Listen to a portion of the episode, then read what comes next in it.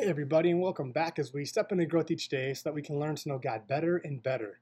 A path to a meaningful life. That is the path that we want to discover and stay on.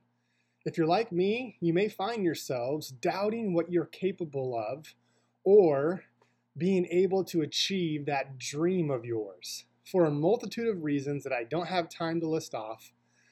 Instead, let me share some wisdom from another hero of mine whose story I will share with you tomorrow her name, Maya Angelou, and she had this to say in regards to the hero's journey, and I quote Stand up straight and realize who you are, that you tower over your circumstances. You are a child of God. Stand up straight. End quote. Stand up straight. Realize who you are. Better yet, remember whose you are or realize whose you are. You are a child of God. You tower over every obstacle. You were created for the hero's journey. So, God, keep our steps on your path and help us to choose not to waver from following you. Amen. Are you ready? Let's take a step. Let's grow.